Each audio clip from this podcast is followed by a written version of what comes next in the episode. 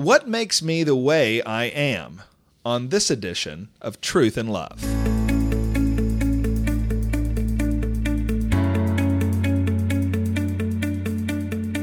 I'm Heath Lambert, and you're listening to Truth and Love, a podcast of the Association of Certified Biblical Counselors, where we seek to provide biblical solutions for the problems that people face.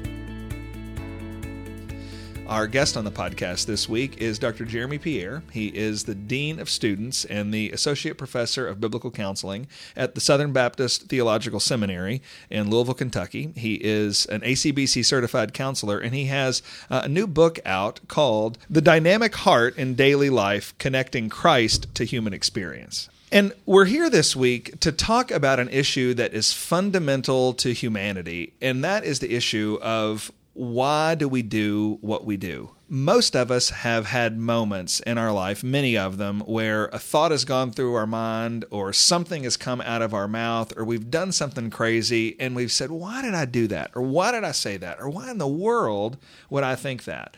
Why is it so important, Jeremy, for people to understand why they are who they are, why they do what they do?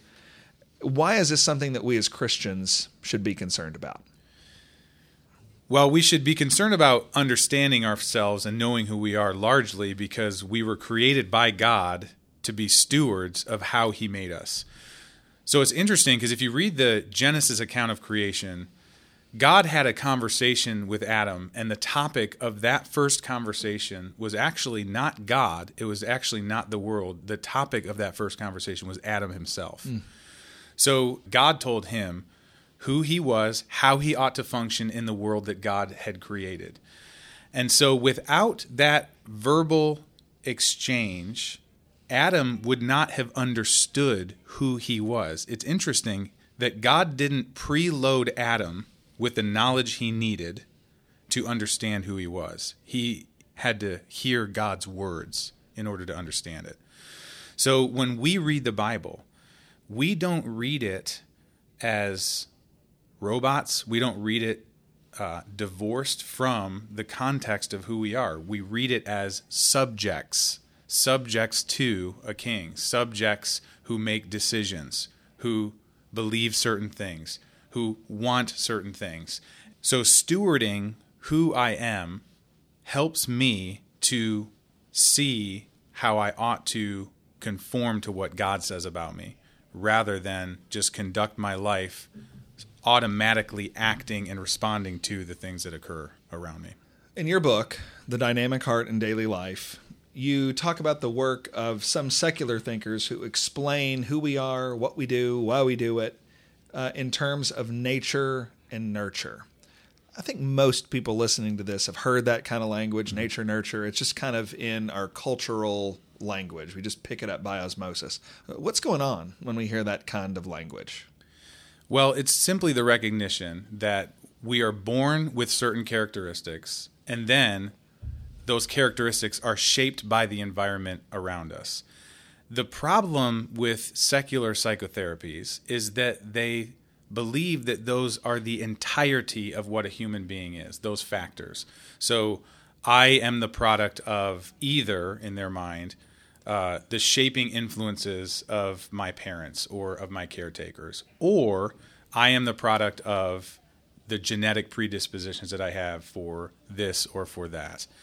Now, a Christian theological understanding of people can recognize that there are certain features that we are born with, and can also recognize that the way we are nurtured does create expectations and beliefs and shapes values and desires for things that that have a shaping influence on who we turn out to be. But the difference is this we view the human person as created in the image of God with certain capacities that are meant to imitate His.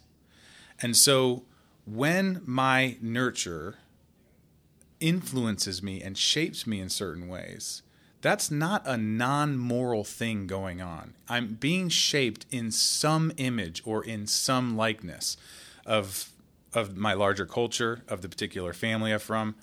And there are things about that family or things about that culture that, in God's common grace, conform with a, a generally true vision of how God created the world. but there are many things that do not. And so I need to constantly reevaluate the way I'm perceiving things, what I believe, what I want, what what choices I'm making, what my commitments are in light of what the scriptures say to me. And so the the nature and nurture is is helpful for us to recognize as Christians, but only insofar as it has shaping influences on our present experience. So let's make this really practical and really specific. Let's say let's say somebody comes to you, a man comes to you and he says this. Dr. Pierre, I lose my temper with my wife. I do it a couple times a week. Dinner's late, the kids aren't ready, and I'll pop off at her mm-hmm. and I'll call her names. Uh, it's quick, but it's this burst of screaming. I've never heard her, but I scream at her, I say names, and I can see I'm breaking her heart. Last night, I hear her crying in bed. I don't know what to say. I don't know why I do it. I don't want to do it, but I don't know how to stop either. Mm-hmm.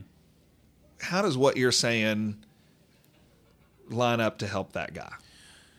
So, what I'm saying is that man needs to, as a steward of the way God made him, he needs to seek out an understanding of why he's doing what he's doing. So, you can start with these ver- two very simple questions come to mind that you can ask anyone in any situation of struggle. What am I believing here? And what am I wanting here? Mm-hmm. Those are two. There's many other questions we could ask. Those are two really helpful ones mm-hmm. because mm-hmm. if you say that husband just blew up at his wife, he said terrible things to her, she's crying in the bedroom, and you say, What were you wanting from your wife that you were not getting from your wife? That is why you were angry in that way. And he might say something sort of surface level like, Well, I wanted dinner to be ready, or I wanted her to just leave me alone. But you, you can press him a little bit further, okay? Because that's just a surface version of a deeper desire, a deeper value that he has. Because dinner ready or her getting off your back is really just your version of what you're seeing as respect, mm-hmm. as wanting to be honored, as as the world conforming to my particular desires in the moment. And he only gets there. He can only repent at that level if he sees it in himself and is aware of those things in himself. So that's the what was I wanting angle you can take. Yeah. You could also take the angle of what was I believing there. Um, and so uh, fundamentally, he believes that his wife ought to conform to his preferences in a way that's immediate. Uh, he believes that his life should generally go his way, and he should determine the shape of, of what his evening looks like when he gets home from work. These are beliefs that need to be challenged by a greater structure of belief from the Word that has that has other that has other concerns more core to the center of what he should be thinking about. Like, I believe I'm a husband whose job is to love and serve my wife in a way that reflects the love of Jesus for his church.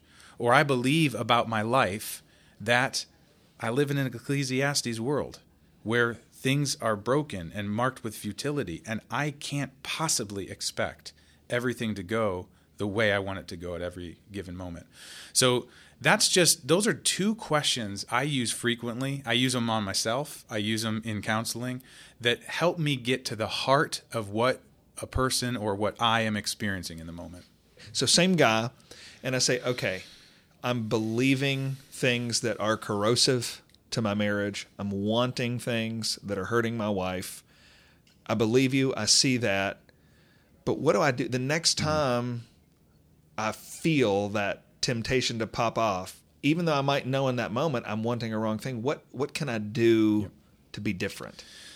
Faith in Jesus in those moments looks like not just identifying the this is what I was believing or this is what I was wanting, but actually submitting to them in repentance. So so there's an aspect where when we say the word repentance, it sounds like an old revivalistic thing where people are repenting of these external terrible things that they were doing that's certainly part of repentance but repentance really at this level of heart awareness that we should be going for is Lord, forgive me for wanting this more than I'm wanting what you say is valuable. Forgive me for believing this more powerfully and more actively than what you say should be motivating me in this moment.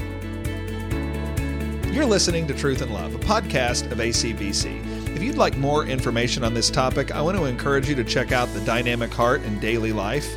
Connecting Christ to Human Experience by Jeremy Pierre.